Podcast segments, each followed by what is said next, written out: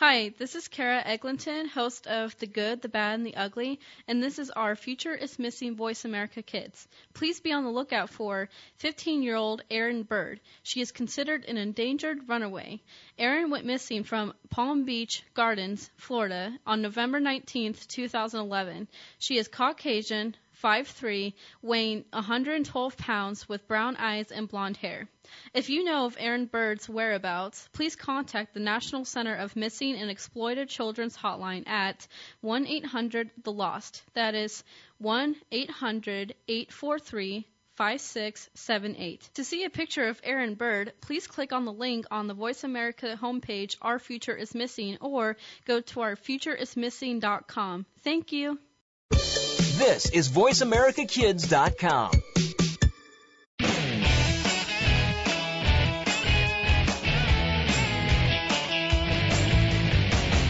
It's time for Speaking of Sports, your weekly look inside at the stats, scores, opinions, and facts from a kid's point of view.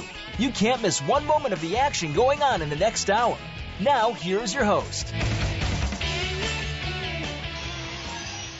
Welcome to the program. You're listening to Speaking of Sports. I'm Fabian, and I'm here with Wills, and you're listening to Speaking of Sports on Voice America Kids Network. Today we got a good show for you today. We're talking about Major League Baseball off season over. We're getting ready for spring training, and that's a good sign because that means we're ready for a summer craze. Also, in the NBA, numerous storylines, including what everyone's talking about, Linsanity. So, Wills, well, what has surprised you most about Major League Baseball's off season so far? Um, mostly how just some players have not stayed in their hometown, such as Pujols not going back to St. Louis and Fielder staying er, going back to his father's hometown of Detroit. Yeah, definitely it's been a crazy off season, lots of moves, very active off season, and very quietly one of the more unnoticeable storylines, especially with the NBA, NFL lockout. Major League Baseball was able to get their uh, collective bargaining agreement done, very much under wraps and very uh, away from the spotlight, which I think many Major League Baseball fans appreciated, especially with all the NBA lockout and NFL lockout craze. But also, numerous moves such as Pujols and C.J. Wilson teaming up to go to the Angels. T. Prince Fielder joining Miguel Cabrera in Detroit. Lots of shifts in power in Major League Baseball. Angels going from a disappointing team a year ago to becoming one of the contenders in the AL. While also seeing teams like Miami Marlins moving teams, getting a new manager, and bringing in talent such as Jose Reyes, Hanley Ramirez, and Mark Buehrle. So, what else? It's been a very eventful offseason. What do you think is the team that improved most this offseason? I've got to say the Los Los Angeles because they just had last year. They just had um, one pitcher, Jered Weaver, who was still one of the considered one of the best pitchers in the AL. But now they added one extra pitcher to help him out, and they have some offensive firepower now. I think they will be the best team in the AL. I think it's gonna be interesting because although they only have one ace, but now they have two aces. But also they have a very solid pitching staff behind them. Remember Ervin Santana threw that no hitter last year. Very solid young starting pitching rotation. They improved that bullpen a little bit with Troy Hawkins to go along with their rookie, with their second year closer now Walden. And also be interesting to see how Kendry Morales returns. He hasn't played, remember, in almost two years since breaking his leg after a walk-off grand slam. So it's going to be really interesting to see how AL Angels, how the Angels do, especially since they're in the same division as the Texas Rangers, a team that's gone to the World Series the last two years. Also, it's been interesting to see in the National League. The National League East, I think, is overall most improved division because they got Phillies who they improved their bullpen. They got Jonathan Papelbon from the Boston Red Sox, definitely shoring up their bullpen and providing security at the closer position, which they have not had since Brad Lidge first went down. Also, Miami Marlins have definitely improved. New stadium, new uniform, new look, new manager, whole bunch of change going on, and now they've become a contender. Also, Washington Nationals, I think, is definitely a team to watch for. They, acquired Edwin Jackson along with Gio Gonzalez, have a very solid starting pitching rotation. Couple of left-handers in there that can really compete with other teams within that division. Also, I think one thing, there's only one thing I think the Nationals are missing, and that's a center fielder. And that help might come during the season. That is, if they decide to call up their prize, former number one draft pick Bryce Harper. Yeah, he and uh, yeah, he's gonna be uh, definitely add some firepower into that offense. But th- there's just such a fire-packed division with the Phillies being such a powerhouse that they are, and the Marlins making so many changes. But we'll see how the how the Nationals can get it done. Yeah, and one thing, one of the things I think that's going under the radar this po- this off season with their moves, I think they made the playoffs as a surprise team a year ago, but they definitely shored up on their starting pitching and relieving. I think they're definitely going to contend in their division next year as well. It's going to be a tight race, I think, in the NL West between the Giants and the Arizona Diamondbacks. Arizona Diamondbacks, remember, being last year's Cinderella story, inching into the playoffs, beating out the defending world champions in their division, and now they're adding pitching. They uh, added Trevor Cahill, also improving their bullpen. They got Takashi Saito and Craig Breslow.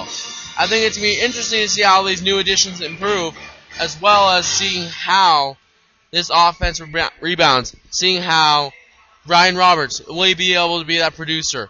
Will he have Paul Goldschmidt? Will he be the power hitter everyone expects him to be that he was last year?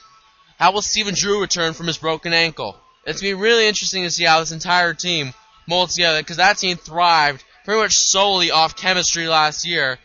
And I think also one of the key things to, to think about last year, Gold Glover, Gerardo Parra, left fielder, everyone was a fan favorite. But then Diamondbacks make an interesting move. They bring Jason Kubel, who's definitely his bat will definitely help the lineup. Nothing against Parra, more of a power bat than Parra has. It's gonna be interesting how they platoon the role between Parra and Jason Kubel, especially with Parra's great defense and his ability to get hits towards the bottom of the order. Yeah, yeah, Kubel. I don't think they did anything against the outfield, but I think they brought in Kubel just to add a little competition into that outfield, just to get everyone step it up a little bit, knowing your job is not always safe. Yeah, I think the one team player on that team that's going to be key for this year, definitely Justin Upton. Justin Upton going from oh, he's he me a bust? When is he going to actually reach his potential? So last year, he's becoming one of the leading MVP candidates toward the, by the end of the year. So it's going to be really interesting to see how Justin Upton bounces back after a really breakout year last year. He improved defensively this offseason, and it's going to be interesting to see if he can keep his hitting up. Yeah, he's just been such of a power hitter that last year he was one of the leading uh, leading in the league of hit, getting hit by pitches, which is very interesting. Yeah, he has definitely become a center line guy that we haven't had in Arizona probably since Luis Gonzalez's era. I don't think it's fair to compare the two quite yet, but I see numerous similarities. The guys who were questioned for the fielding early on in their careers, uh, always, uh, of course, just Luis Gonzalez wasn't a number one draft pick, but still, questions for fielding early on in their years, and eventually developed into becoming superstars. Also interesting, New York Yankees. I think they were a team that was definitely under the radar for most of this offseason until the trade. Probably the biggest trade of this offseason. Jesus Montero, who everyone thought was going to be DH for the Yankees this coming year, gets shipped off to Seattle for one of the most promising pitchers in the American League last year. A guy, more strikeouts than innings pitched, huge rocket arm. Everyone thought it was going to become a very interesting one-two punch in Seattle with Felix Hernandez it will be Michael Pineda going to the Yankees, providing him an extra ace. Also, with that move, it actually became a necessity. It looks like AJ Burnett will be going to the Pirates. Yeah, Pirates and the New York Yankees have agreed to a trade that would send right-hander AJ Burnett to Pittsburgh. The Pirates will send right-hander reliever Diego Moreno and outfielder Exilio Carlos Coyotes to New York in return. Moreno is a 25-year-old from Venezuela, has split the past two seasons between the Class A and AA minor league teams. Cayones, who is 20, spent 2011 in Class A. The deal is pending approval. The deal is pending appro- approval from baseball commissioner's office, which is needed because of the money involved. The Pirates will pay 13 million of the 31.1 million remaining on Burnett's contract. Sources said Burnett is on a year-round contract and has already been paid 1.9 million in 2012. That approval was not given not given Friday night. The deal was finalized too late in the day for that, and a source involved in the negotiations told ESPN New York, Wallace, Wallace Matthews, that official approval from Commissioner Bud Selig would probably not come before Monday. As soon as Burnett, as the Burnett deal is done, the Yankees will begin the aggressive pursuit of a veteran designated hitter. Sources said. Sources said there's good, a good deal of sentiment with the Yankees organization go after Raul Ibanez, who wants to play for the team, to be their designated hitter against the right-handers, partly because they believe he can give them some days in the, of the outfield. Although Johnny Damon and Hideki Matsui are also available, they are generally generally regarded as unplayable defensively, so to say. Yes, that definitely a big move. Also, one of the things, numerous familiar faces, especially in some of baseball's brightest and biggest name teams, are retiring. Jorge Posada, one of the part of the big four team of Yankees that won all their World Series together in the last couple of decades, has retired. Tim Wakefield, who has been the oldest player in Major League Baseball the last couple of years, retires at age 45. So it's interesting to see how this new young wave of players has definitely grown and taking their spots in Major League Baseball as some players are nearing the end of their careers. Yeah, and with Adrian Burnett heading to Pittsburgh, the Yankees next expect to sign Raul, Raul Ibanez as a left-handed designated hitter, and Eric Chavez as a backup infielder. Yeah, I think Eric Chavez definitely was key to that team last year, especially when A-Rod was out. He proved that he could still swing the bat. We all knew he could do that back in his days in Oakland, but for a while he hadn't been able to show it. But I think it's good for the Yankees because he's always been reliable for his glove. He's one of the best defensive third basemen, I think, in the American League today. I think I like the signing of Raul, the possible signing of Raul Ibanez to the Yankees. He's a guy for the last couple years with the Phillies has been a solid producer, can still play left field from time to time, and can always. I think that swing would definitely work well in Yankee Stadium. I think it would have been more a sentimental choice to bring back a player like Matsui or Damon, but I think Ibanez, the player who's a little bit younger, would be better addition, especially since he can handle the field. I think he actually can swing the bat a little bit better than Johnny Damon and um and Hideki Matsui. It wouldn't be surprising to see Johnny Damon possibly going back to Tampa Bay, even with the signing of Carlos Pena. Yeah, and as you said earlier, how how many key players or big players are retiring. It's interesting to see how old the Yankees are getting, such as their closers and their starting pitching rotation. It's, the, the Yankees need to get some younger players. Yeah, but the Yankees do have a very talented farm system. They have Manny Banuelos, who is definitely a rocket arm, the ace of the future for this Yankee squad. But I still very think, still think it's interesting that they trade away one of their young, promising talents and Jesus Montero. I like the addition of Michael Pineda, but I still think Montero as a DH would have been a better option. But still, another news: the other New York squad, the Mets, have Johan Santana recently has thrown off the mound. It's going to be really interesting to see how this former Cy Young Award winner will be able to come back. A Goodyear blimp at coincidentally flew over the New York Mets spring training complex as Johan Santana prepared to step onto a mound Friday for the first time since late September. It, it perhaps was an appropriate sight since, since manager Terry Collins labeled Santana's ensuing 25 pitch session to catcher Josh Thole a huge first step for us in spring training.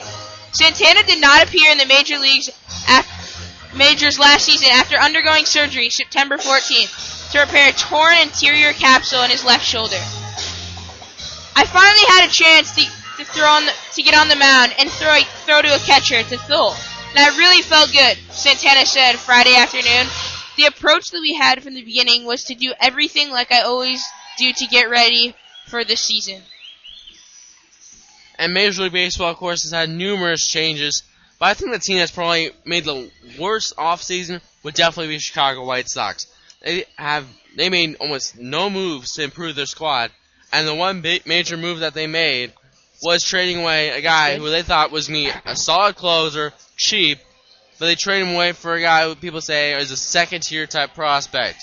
So it's really interesting to see that move especially after the disappointing end to last season for the Chicago White Sox.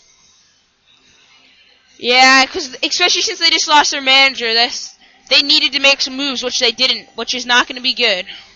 Yeah, I think their new manager, Robin Ventura, I think that's an interesting move. I like it because he has experience in the Chicago area, he knows Chicago fans, and he can handle it. He had a very solid MLB career, but it's very interesting to see ha- having him manage a team for the first time. He's never managed before at any level, and especially for a guy who's been away from baseball for seems around eight years. So it's really very interesting to see how he adjusts to Major League Baseball. Also, I think it's going to be interesting to see in his second full season as a manager, Kirk Gibson. He never really had much moments of doubt last year, and it's going to be interesting to see, especially now with teams looking at looking at him as a team to beat, especially the Diamondbacks winning the division last year. It's going to be interesting to see if, once he gets under some pressure, especially with the Giants making several moves during this offseason to improve their ball club. Yeah, I think Gibby's a good enough manager where without many star players that the Diamondbacks had last year, we f- found a way to beat those defending champion Giants, which is an amazing move for someone whose first full season as a manager still found a way. Yeah, so we might as well go ahead and have our preseason awards picks. I still, well, and, well, I think a major league uh, MVP in the American League, I think definitely will be Albert Pujols, especially if he's able to turn this Angels team around. If the Angels make the playoffs, I think Albert Pujols should win the MVP award because he has really turned this team around. Uh, yeah, but I, I would most likely say Justin Verlander because even though the um, Tigers just brought in, um, they just brought in, um, Bru- er, Prince Fielder, Fielder, yeah. Prince Fielder, um, Verlander just led that team to the playoffs, and even though they lost in the first round to the Yankees, they they just Verlander just led that team, and he was the Cy Young, so I think he's going to be the preseason AL. It's gonna be an interesting pick because it's it's very difficult, especially for a pitcher to win AL MVP and AL Cy Young in the same year once, which he did last year. It's gonna be even more difficult to do it the next year. And also, plus, who knows how Justin Verlander is gonna handle la- after last season? He pitched so many innings last year. It's be interesting to see how his arm holds up. Remember last time he pitched this many innings, he did suffer that injury and it offset him for a couple years. It's gonna be very interesting to look at that. AL Cy Young, I think you've already told me what your AL Cy Young picks are probably going to be. It's probably going to be, in your opinion, Justin Verlander. I would agree with that pick, but it's to be very interesting to see how maybe CJ Wilson or Jared, Jered Weaver. I think Jered Weaver might be my pick because he had su- such a great year last year. I think it's going to be interesting to see how he is this year with not as much pressure on him to go out every single start and have to throw near a perfect game because their offense has improved and the rest of the starting pitching and bullpen's improved. Yeah, you can't count you can't ca- count out him because he just had no he he didn't get the Cy Young because he didn't have enough wins as Justin Verlander did, and he didn't. And now that they brought in Albert Pujols, he's gonna have the offense to get him enough runs to get every win. Yeah, now shifting back towards National League. I think National League MVP, I think definitely would be, it's not going to be Ryan Braun for sure, even if he has no 50 game suspension. Be, I don't think he can handle that offense by himself quite yet. I think my outside, my dark horse in this one might be Justin Upton. Justin Upton, if he can continue to improve, I think he can once again develop into one of the best players in this league by the time he's through. But I think potentially the guy who has the potential to win MVP, if he doesn't get injured, might be Jose Reyes. If the if the Marlins are able to go out, do well, and make the playoffs, Jose Reyes was definitely playing MVP rate last year until he got hurt. It's gonna be interesting to see how he does in that ballpark, which is soon to be a very nice ballpark, good pitching staff, and very good defense around, and no pressure. Yeah, that, that's true, but I, my pick is gonna be Matt Kemp. With with not a not a great team last year, he still pulled through and is still absolutely amazing. Matt Kemp is definitely gonna get the MVP. It depends on how the Dodgers win. Or everyone was saying that last year. Oh, 30-30 year. Matt Kemp should definitely win MVP. He didn't because the Dodgers simply couldn't produce. I like the Dodgers that they re-signed Clayton Kershaw last year's NL Cy Young, and also they brought in a couple of young pitchers.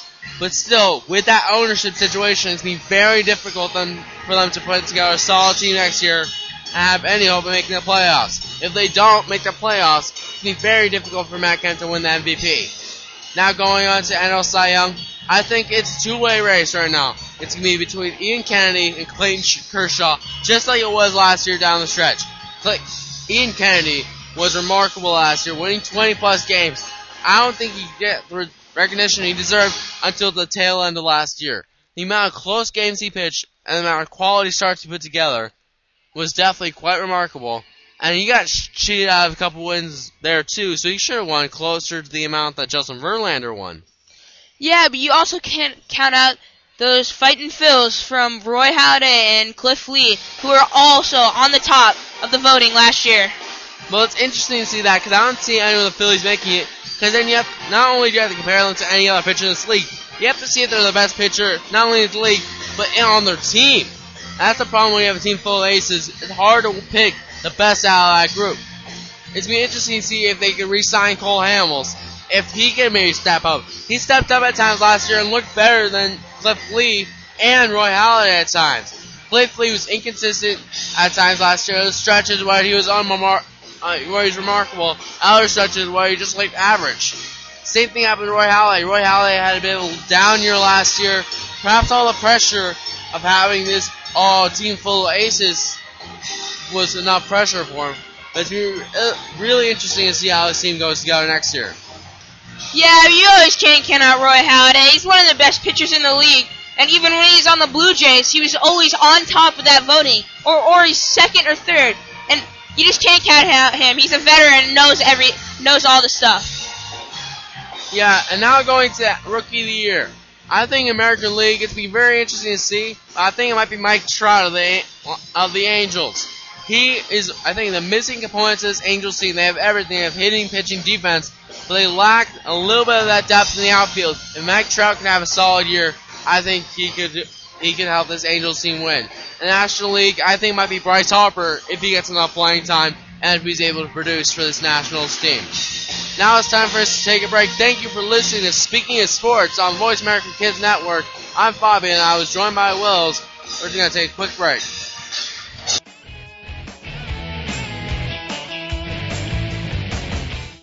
Stay connected. Sign up for our newsletter. Go beyond your favorite Voice America shows. Visit iradioblog.com.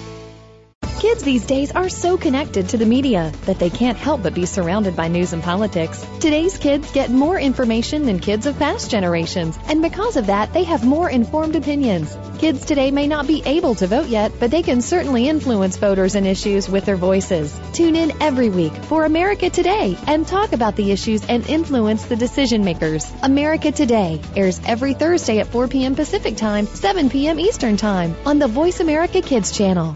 Now there's a new destination for video content, voiceamerica.tv, just like our radio channels and so much more. Voice America Variety, Health and Wellness, Business, Sports, Green Talk, Power Up Motorsports, and Seventh Wave Network now have their own video channel components. Plus, check out exclusive programming, including movies, music, educational courses, science and history, current events, and short features. High definition, premier quality programs available 24 7. VoiceAmerica.tv. If you think you've seen online TV like this before, let us support surprise you.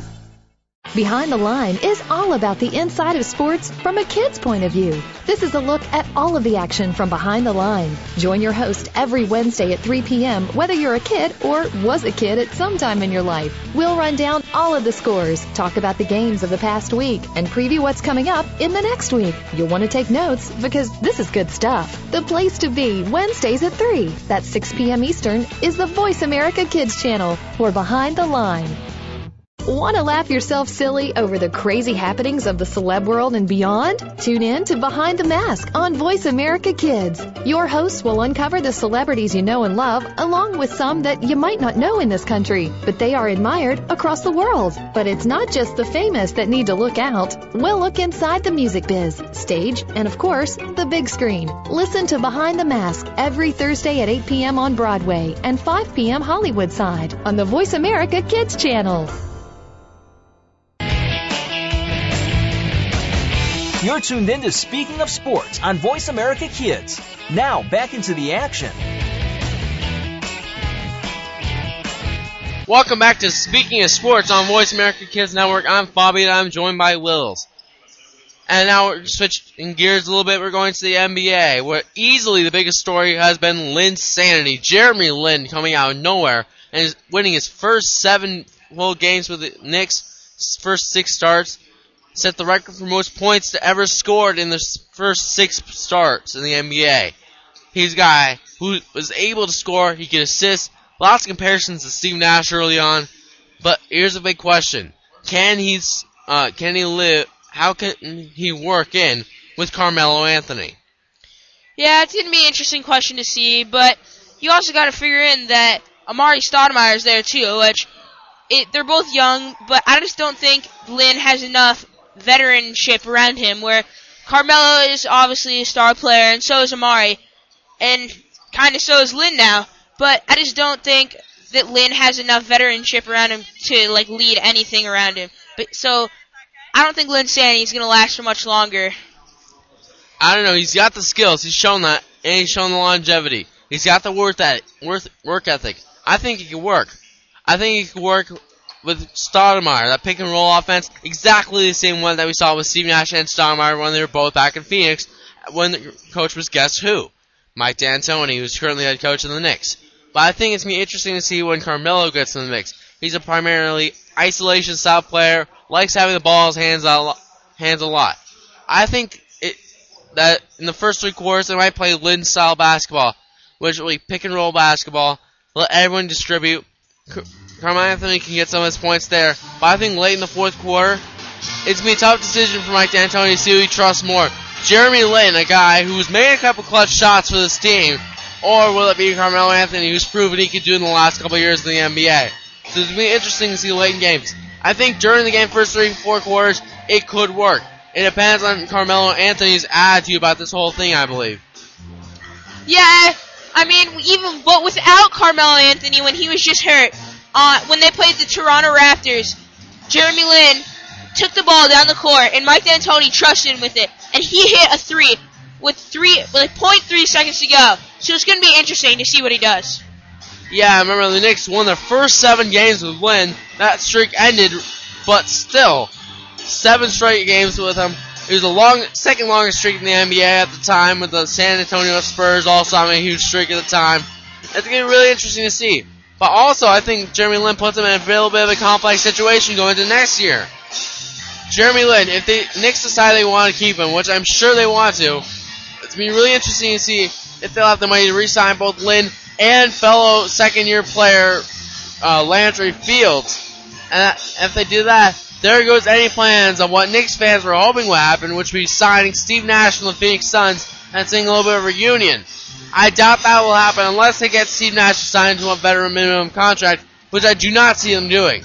I also don't see Steve Nash leaving Phoenix, so I don't think it would be very likely from the beginning. Yeah, the Knicks just don't have enough money to sign three of those star players. Lin is gonna, he's on a small contract now, but when, when he gets his contract re-signed, whether it's by the Knicks or not, he, he's not gonna get a high contract, but he's gonna get a lot more than he has now. And Landry Fields is just a solid player that always puts in a good 10 points for you every game. So I think they're going to re-sign both, but I don't think they have enough money to re-sign Nash, just considered a star player in the NBA. Yeah, I don't see Nash. Actually, I don't see Nash see, playing class next season. I think he wants to retire as a member of the Phoenix Suns. I don't think the Suns are gonna have the funds if they want to comp- put together a competitive team in the next couple years. I don't think they have the funds to be able to re-sign Steve Nash. So I see Steve Nash not being able to play past this season. He has the ability, but I don't think I don't see Steve Nash playing. He doesn't want to play anywhere other than Phoenix, and I don't see him playing in Phoenix. So it's been a really interesting, pro- interesting thing to watch. Yeah, with Nash in the last year of his contract, uh, this might be his last year. It should be a sad thing to see one of the best NBA players ever, with still as how old he is, leading the league in assists every year. Yeah, also Grant Hill, interesting, same situation last year of his contract. A lot of these players last year their contracts, especially a couple years ago in that offseason, where they think they made a couple of big busts in the free agent signings. They want to spend big bucks on Josh Childress and Hakim Warrick. Both signings have not been able to pan out for them thus far. It's going to be interesting to see how this setback sets brings back the Suns. I like Markieff Morris for that Suns team, though, in the future. He has definitely a lot of potential. I see him not quite yet, but he has a lot of similarities to Dirk Nowitzki. He can shoot that outside shot, he can post up, and he can rebound. So it's going to be very interesting to see in the future how Markieff Morris develops. And also it's going to be interesting to see in the draft how the Suns draft. Suns not very well known for how they draft. They aren't traditionally known to so- keep all their draftees. They're more known to get the players through free agency, get more proven players drafting on what they've done rather than what they can do. Yeah, and it's also going to depend on how the Suns finish at the end of the season. If they get a lottery pick or if they end up in the in the um, playoffs. But if the Suns are in the playoffs, they're going to get a seven or eight, which isn't great. But I think the Suns can play with anyone because just recently the Suns played the Lakers and um, put a good game up, and it it was at Lakers, which is hard to play at. One of the considered one of the best teams in the NBA, but the Suns can play with anyone. Well, that's how it is, I think, with most teams in the NBA. They can keep up with just about every other team. But it's interesting to see they don't really have a finisher. Steve Nash isn't known as a big scorer, so they don't have anyone else they can really go to. Gortat, I like a lot. He's improved a lot. But I don't see anyone really stepping up and taking charge for this team, which I don't like. I don't think the Suns are going to make the playoffs this season. I don't see it happening. Unless they can make a move at the trade deadline, make a big move, maybe have to move Nash for a bigger player, for a young talented player. Like, may, there's been some talk around the league possibly having Nash getting traded for Josh Smith of the Hawks, and possibly having that go. Maybe because the Hawks are need a point guard, and the Suns need a scorer. Josh Smith, I like how he fits in with Phoenix Suns. So it'll be interesting to see how certain moves can impact the team in the future. Yeah, and you know, when it hits the trade deadline, there's always one move that you can never see coming, and that you don't know, like, surprising fit, or you don't know when, like, how it's gonna work. But there's always going to be something that happens during the trade deadline. Yeah, Suns definitely know that. Four years ago, trading away Shawn Marion and Marcus Banks for Steve for Shaquille O'Neal, the blockbuster trade that year. And uh, at first, did not produce results for either side, but I think it definitely helped out the Suns a little bit more, even though it uh, also hurt the Suns in the future. They had a great thing going, and that was delayed because Shawn Marion wanted out. Shawn Marion, of course, has ended up well since then playing and winning a championship with the Mavericks last year. Shaquille O'Neal put together a couple solid seasons with the Suns, but left after just a couple seasons. Not very good postseason success. To be very interesting to see. Yeah, but uh, they had, I think they had to trade Shawn Marion because if Shawn Marion did not go well with the chemistry of the Suns in the locker room, there were always fights, and Shawn Marion just did not get along. Yeah, it still will be interesting to see maybe a Shawn Marion reunion in Phoenix. I think Suns would definitely like it. The fans would like it. But I, I'm not sure right now. Possibly in a trade at the trade deadline, they can make a couple moves. Maybe bring him back. He's a versatile guy who can bring in with Alvin, Gentry's system. Alvin Gentry runs a system very similar to that of Mike D'Antoni, except is a little bit more defensive minded, which still works out in Shawn Marion's favor. Because remember, at one point he was one of the best defensive small forwards in the NBA. Yeah, and also Alvin Gentry uses more of his bench than D'Antoni did because uh, he did not use much of the bench. I think he ran six or seven players on the court every game, and I think Alvin Gentry uses around ten now, which Shawn Marion did not like. Yeah, it'd be interesting to see Shawn Marion come on as like a sixth or seventh man. I think him and Shannon Brown definitely bring in some high flyers for the Suns team. It'd be interesting to see, speaking of Shannon Brown, how he improves. He saw, showed a lot of potential to the Lakers last couple years. We haven't seen much of it with Phoenix. It'd be interesting to see how he improves. Now going around the rest of the league, you mentioned the Lakers. I don't see them winning a championship this year unless they make a big move. They're a little bit too old. They rely too much on Kobe Bryant. Metta World Peace has definitely not been there this season, but no one really has in that position. Metta World Peace, of course, having a little bit of an argument off the court with uh, Mike Brown saying that he was a bit, of a stats guy and that's why he's not getting the numbers he wants. But Mike Brown saying, if I was a stats guy, you wouldn't be playing right now. Ron Artest, also known as Metta World Peace, is not producing right now. Andrew Bynum is playing solid, making All-Star appearance. Pau Gasol staying consistent even though he didn't make the All-Star team this year. Kobe Bryant has been playing unbelievably. Derek Fisher, I don't think is serviceable serviceable starting point guard in the NBA anymore, though. I still think that that mistrade with Chris Paul definitely will hurt them for the rest of the season. especially since I see them having to face the Clippers in this postseason. I see that as a likely matchup, and that will be a very difficult matchup, especially with Lob City in LA. Yeah, once um not only the Chris Paul trade that didn't work, but also the Lakers trading away um, um Lamar Odom to the Mavericks, but that just hasn't worked out for him. Uh, and it's just going to turn out bad for the Lakers because once they get someone who can only hold Kobe to about 15 or 20 points, the Lakers are going to be in trouble. Yeah, and that trade hasn't worked out very well for Lamar Odom either because he's no longer that sixth man. He's more of a seventh eighth man, not getting the minutes he wants, and he's really struggling to settle in with that Mavericks team. He's starting to improve, but you you have to know that he's not going to produce the same way he did last year, especially with the amount of minutes he's getting. Yeah, Lamar Odom hasn't been himself this year with all that talk of the Kardashians and but Lamar Odom just can't hasn't been producing lately and he's still a great six man to come on the court, but he's just not himself. Speaking of six men of Kardashian, I think it'd be interesting to see maybe Kris Humphries. There's a lot of talk. He's been a very serviceable player. He's a guy who puts up double doubles nearly every night. Can produce a little bit, it'd be interesting to see him maybe get traded to contender. The Clippers, if they hadn't already made that move for Kenyon Martin, I think would have been on the list of teams that would have been interested in him. He fits in that Clipper style. Maybe the Knicks are looking for a guy off the bench. There's plenty of teams that could definitely use a guy like Kris Humphries off the bench, a guy who could produce, score points, and get rebounds on a nightly basis.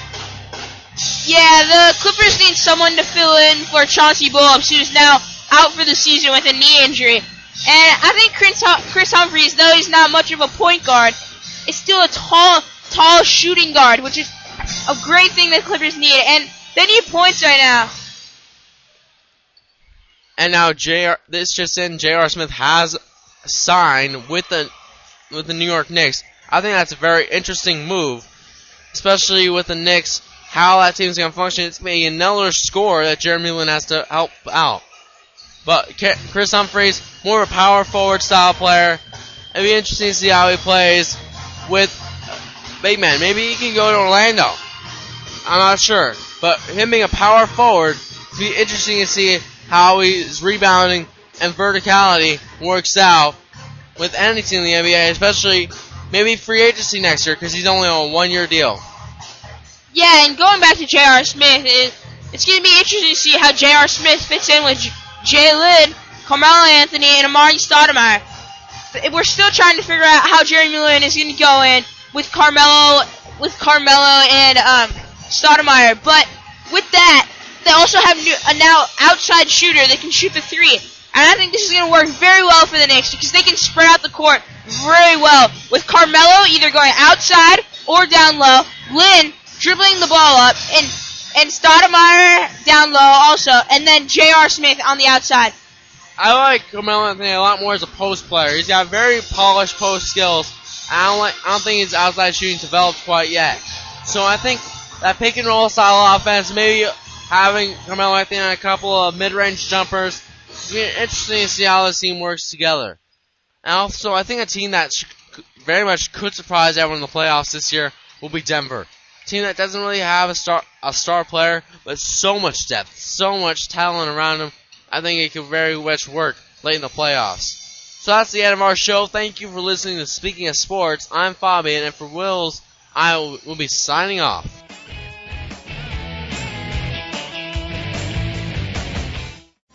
We're making it easier to listen to the Voice America Talk Radio Network live wherever you go on iPhone, Blackberry, or Android. Download it from the Apple iTunes App Store, Blackberry App World, or Android Market. Do you believe in the supernatural? Well, some do and some don't, which is why Beyond the Third Dimension looks at both sides. You have one host who believes in ghosts, while the other can't think of anything more ridiculous. Put them together and you get some great discussion and some real discoveries and exploration of the paranormal, and then some. Tune in to Beyond the Third Dimension, airing Tuesdays at 4 p.m. Pacific, 7 p.m. Eastern on Voice America Kids. And try not to be afraid of things that go bump in the night. Follow the Voice America Talk Radio Network on Twitter. We're at Voice America TRN. You'll get the latest fix on what's happening with our shows, this week's featured guests, and general happenings that you should know about at the Voice America Talk Radio Network. Now you don't have to miss anything when you're away from your home or office. Just go to twitter.com forward slash Voice America TRN or follow along with us at Voice America TRN, the Voice America Talk Radio Network. We're on the cutting edge of social media. Can you keep up? Kids face very tough and very real issues every single day. It can be bad. It can be ugly. Now there's something good that can help. Tune in to the good, the bad, and the ugly on the Voice America Kids channel. We'll discuss the issues and provide solutions and connections to solutions that you will be able to use. Our show goes right to the heart of today's kids and beyond. Your parents will probably want to listen in too. The good, the bad, and the ugly airs Mondays at 5 p.m. Pacific Time, 8 Eastern on Voice America Kids. You just love your pets but sometimes they can get to be a handful. Welcome and back to Speaking of Sports here on Voice America Kids Network. We're here in Wells Fargo Arena in Tempe, Arizona as we prepare for our ASU USC Women's Basketball Showdown.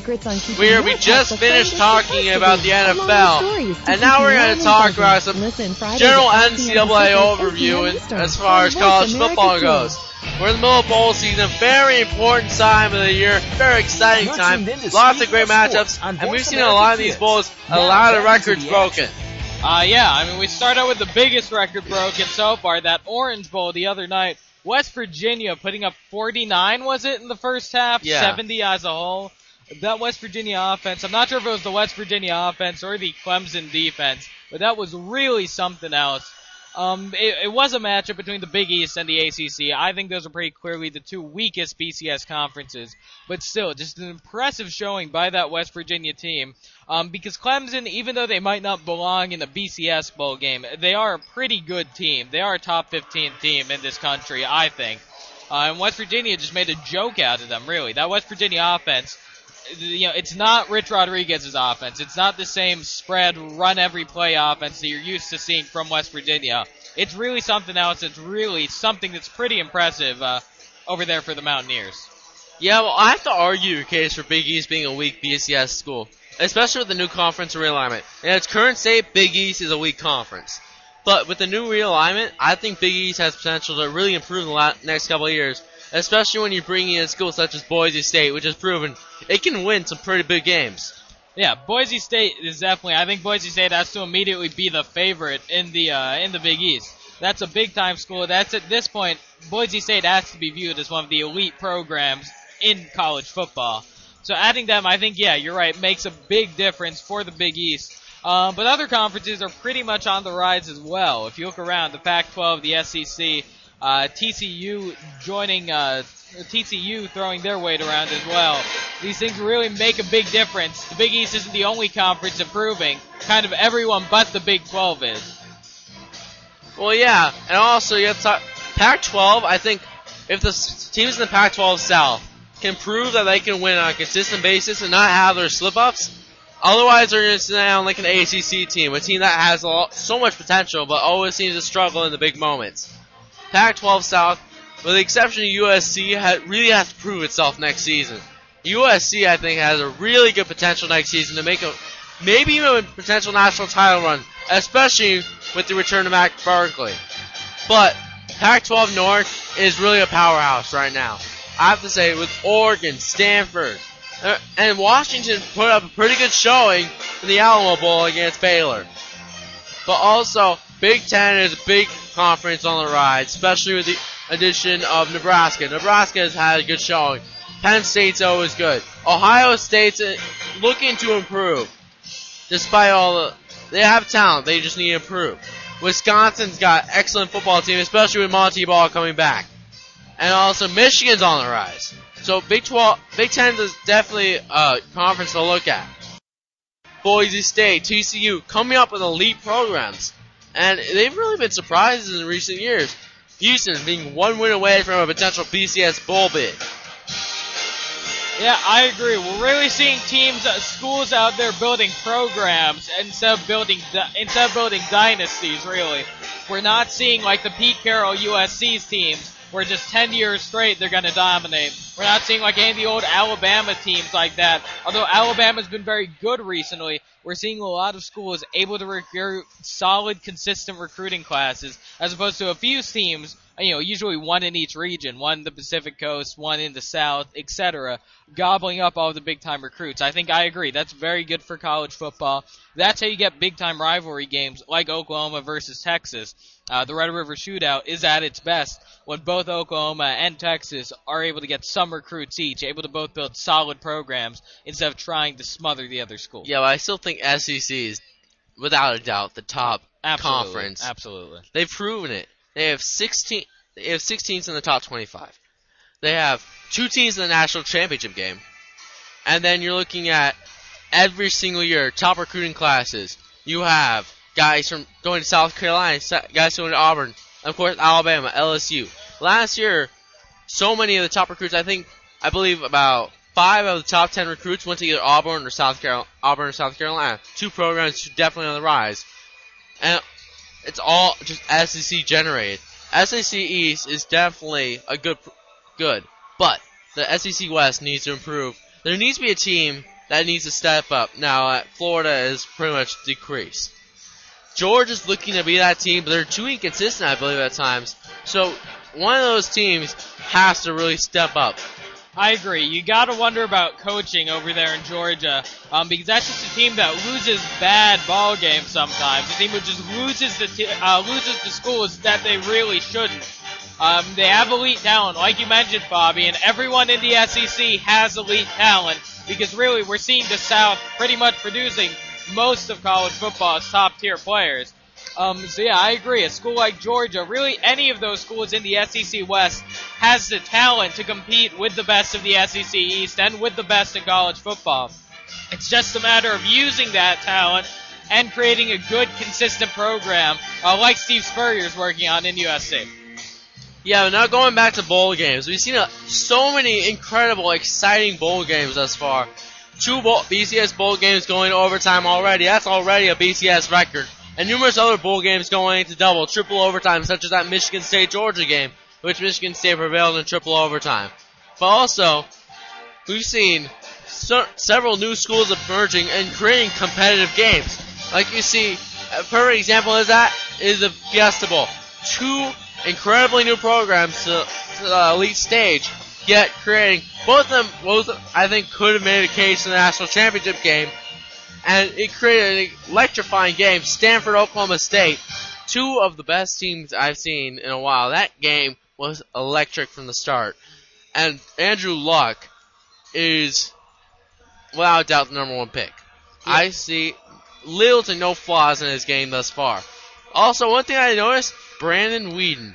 I believe if it wasn't for his age, he'd be a top five pick right now. I think right now he might fall to a team in the second round and maybe end up being to a team what Andy Dalton was to the Bengals, falling far because of certain things, and then coming back and leading his team to having a pretty elite group.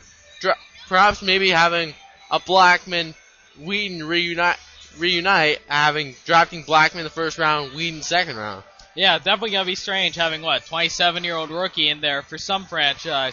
Uh, but we do know he knows how to be a professional. He's done that before. Um, I agree. We really saw some great quarterbacking play from both ends. Andrew Luck completely sold me in that game. I understand that a lot of people are starting to lean towards uh, RG3, Robert Griffin of Baylor, as the number one overall pick. There are some people who see him as a better talent, a better specimen than Andrew Luck. Um, but to me, Andrew Luck just looks like the clear-cut best player in college football. I understand that Stanford is kind of a rushing attack. Um, you know, they kind of run a traditional offense with big-time running back play in addition to Andrew Luck. But the way Luck throws the ball and the way he sees the field and the accuracy of his passes, it's Brady-esque, honestly. He reminds me of a Tom Brady who can move, um, just because of the sheer accuracy that he's able to put on that ball. And one of the other things, though, he reminds me so much of Peyton Manning. You know why? The way he commands his team at the line, the way he ca- calls zone plays, he audibles into his best situations. he sees that a stacking the blitz, he quickly changes play and makes it look incredible. Andrew Luck is definitely a talent to be watched. But also a guy I think that needs to be watched in college, that's going to be in college for the next couple of years. DeAnthony Thomas, in that Rose Bowl game, he has proven he can be one of the most dynamic players in college football for years to come. Him and Sammy Watkins, I look forward to seeing him in three, four years. Yeah, I agree. That's kind of a, that level of dynamicism. We see it doesn't always translate to the NFL. Is one thing we've seen guys like Reggie Bush who had a very good season this year, but has not been able to live up to the hype. But certainly raw speed and versatility is something that's always useful. Those all-purpose yards is always a good stat to look at. And like you mentioned, those two guys do it as well as anybody. Um, yeah, I agree. We'll have to see what comes with their upperclassmen, what comes for them as juniors and seniors, and then hopefully in the NFL. Yes, but also Russell Wilson. I like his chances. He looks like a real pro NFL quarterback. There's questions about his accuracy at times. There's questions about his size. But I think he's like a Drew Brees type player. Uh, we'll have to wait and see. Uh, I'm not sure if I agree with you quite on that one on the Drew Brees comparison, but only time will tell. As we're gonna take a break here. Uh, this is speaking of sports on Voice America Kids.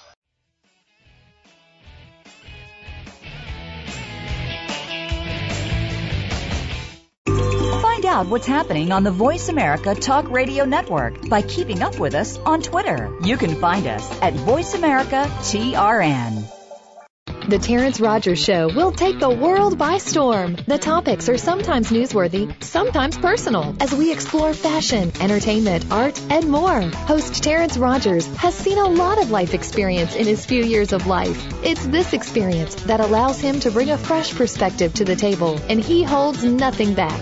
Tune in to the Terrence Rogers Show every Monday at 3 p.m. Pacific, 6 p.m. Eastern on the Voice America Kids channel. You'll laugh, cry, and most importantly, this show will reach out and touch your life. We're making it easier to listen to the Voice America Talk Radio Network wherever you go. In addition to listening live, you can check out information about your favorite talk show hosts, discover new talk show personalities, add shows to your list of favorites, and listen to all our show archives on demand. All from your iPhone, Blackberry, or Android. Download it from the Apple App Store, Blackberry App World, or Android Market, and get ready to tune in. The Voice America mobile app, powered by Aircast.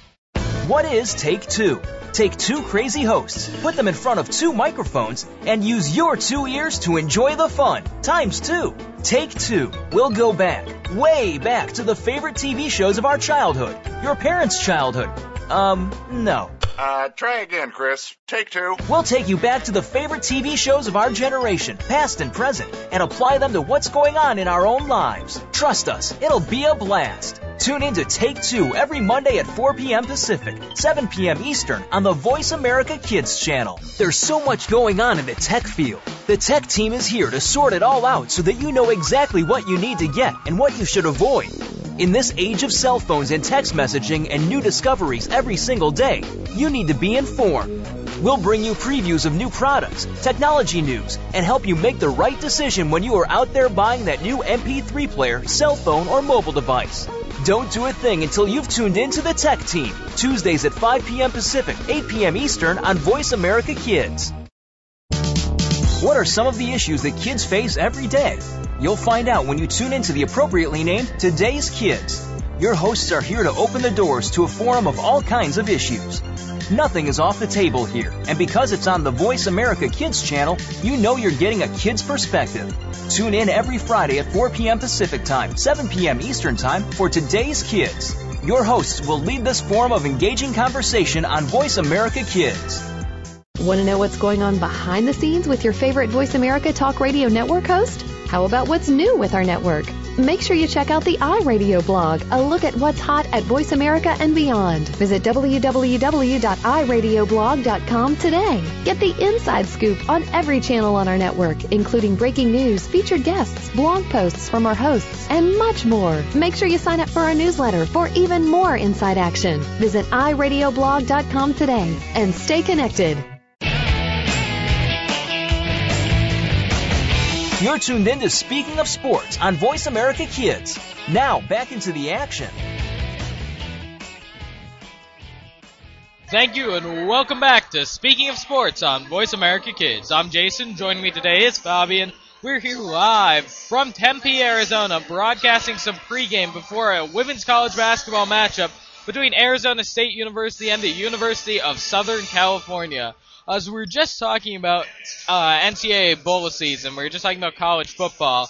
We got into a little bit of a couple of guys who may or may not translate into the NFL game. So, Bobby, let's take a look at some of the biggest prospects for the NFL next season. And also, let's start out with a couple of guys who did not declare for the NFL draft. A couple of guys who will go back for their senior season. There's, of course, Montee Ball and Matt Barkley.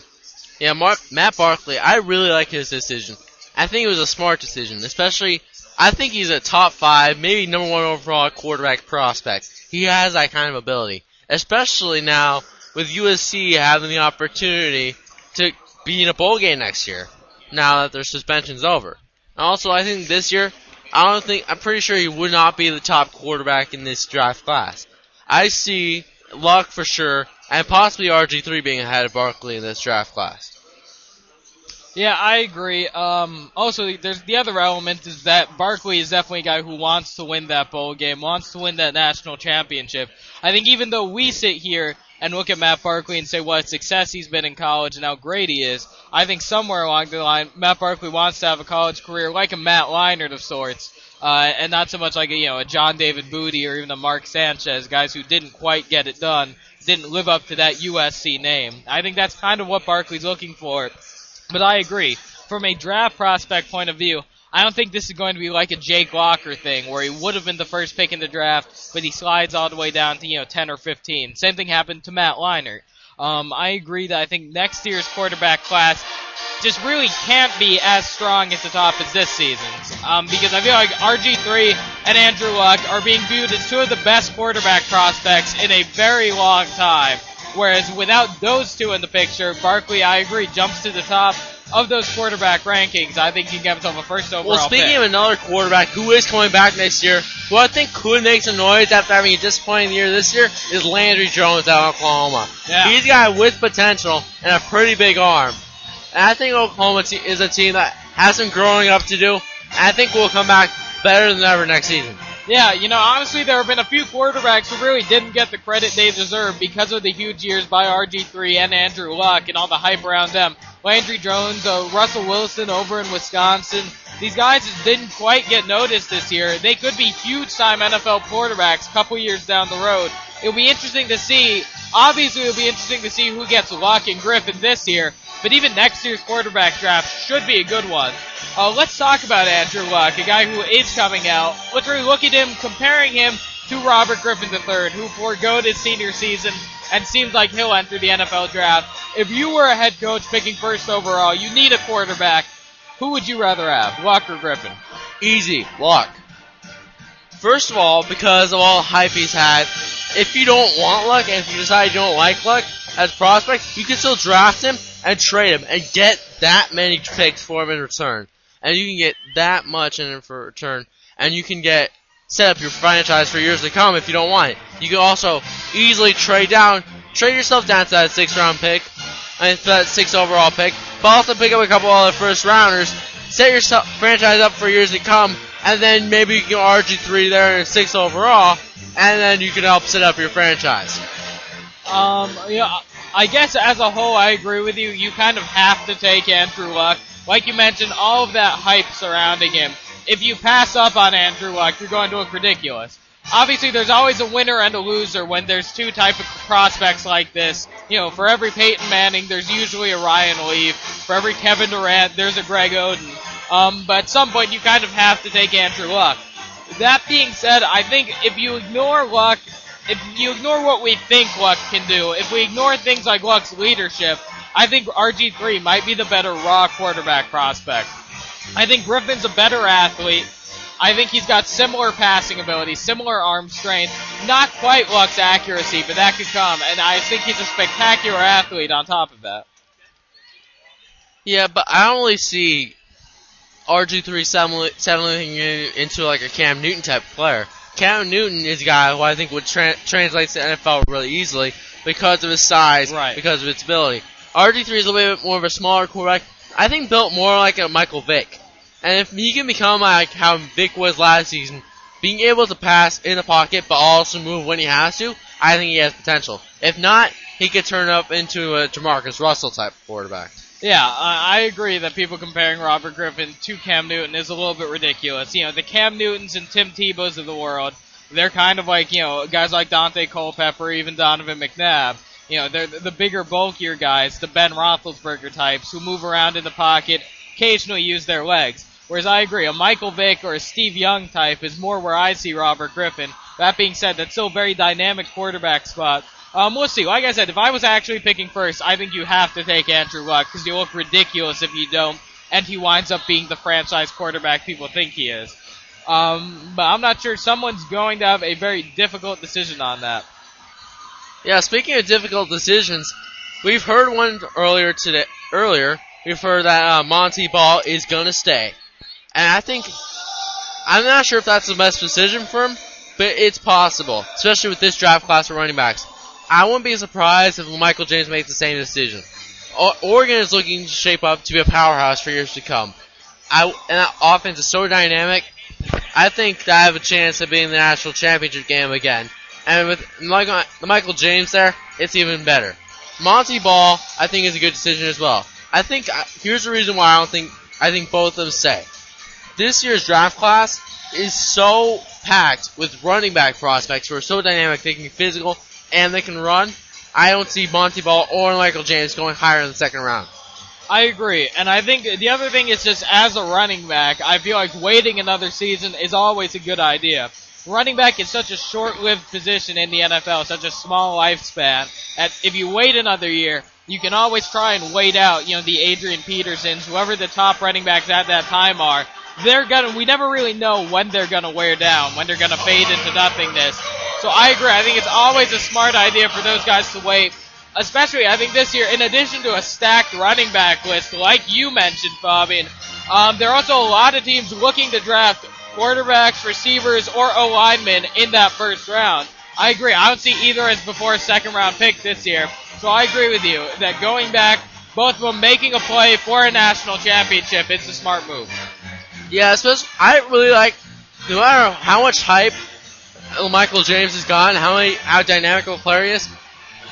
I think Montee Ball is more traditional NFL back, but I also see Michael James being that second back, being that feature back, the guy who's in for like a Felix Jones type of guy. When you need bursts of yards, you bring him in. I think actually, if you put these two guys together in the NFL, you can make a pretty dynamic running duo. But here's the thing: while they may be different running styles, I think they're so eerily similar that I think both could transition very well to the NFL. Yeah, I agree. I think it's really uh, Michael James. I do have some health concerns for him. Uh, obviously, the smaller stature, and then on top of that, some injury problems in Oregon. Uh, not not sure about what Michael James' NFL future. I agree. I wouldn't be surprised if Montee Ball just wound up being one of those incredibly solid NFL backs.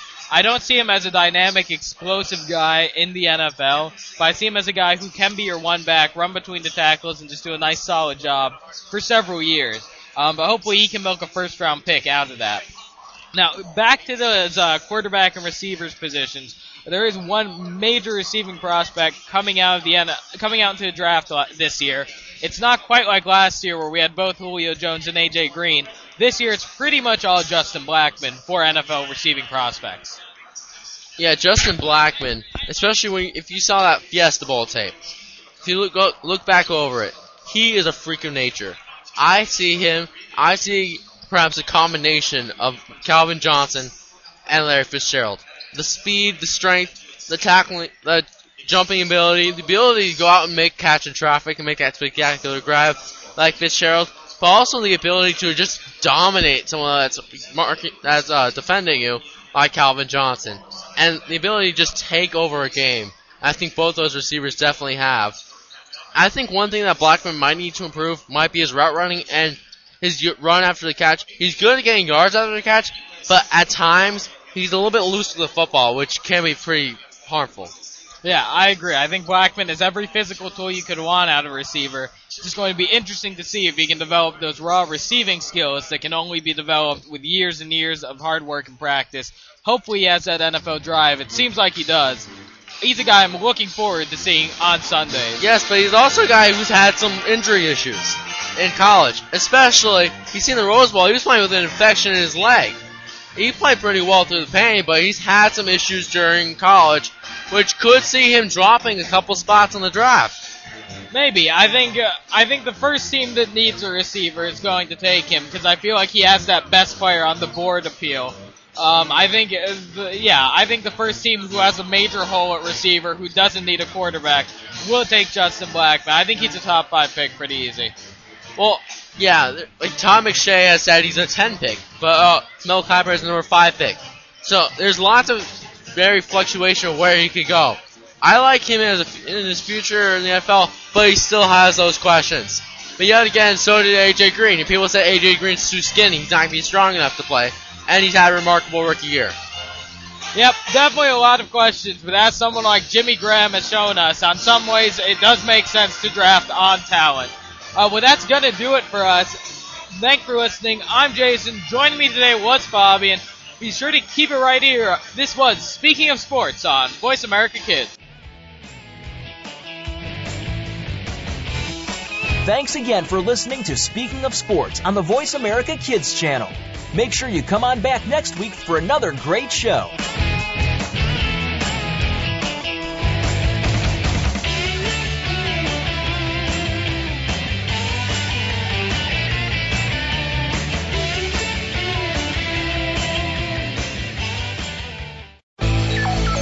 Future of online TV is here. View exclusive content from your favorite talk radio hosts and new programs that you can't see anywhere else. Visit VoiceAmerica.tv today.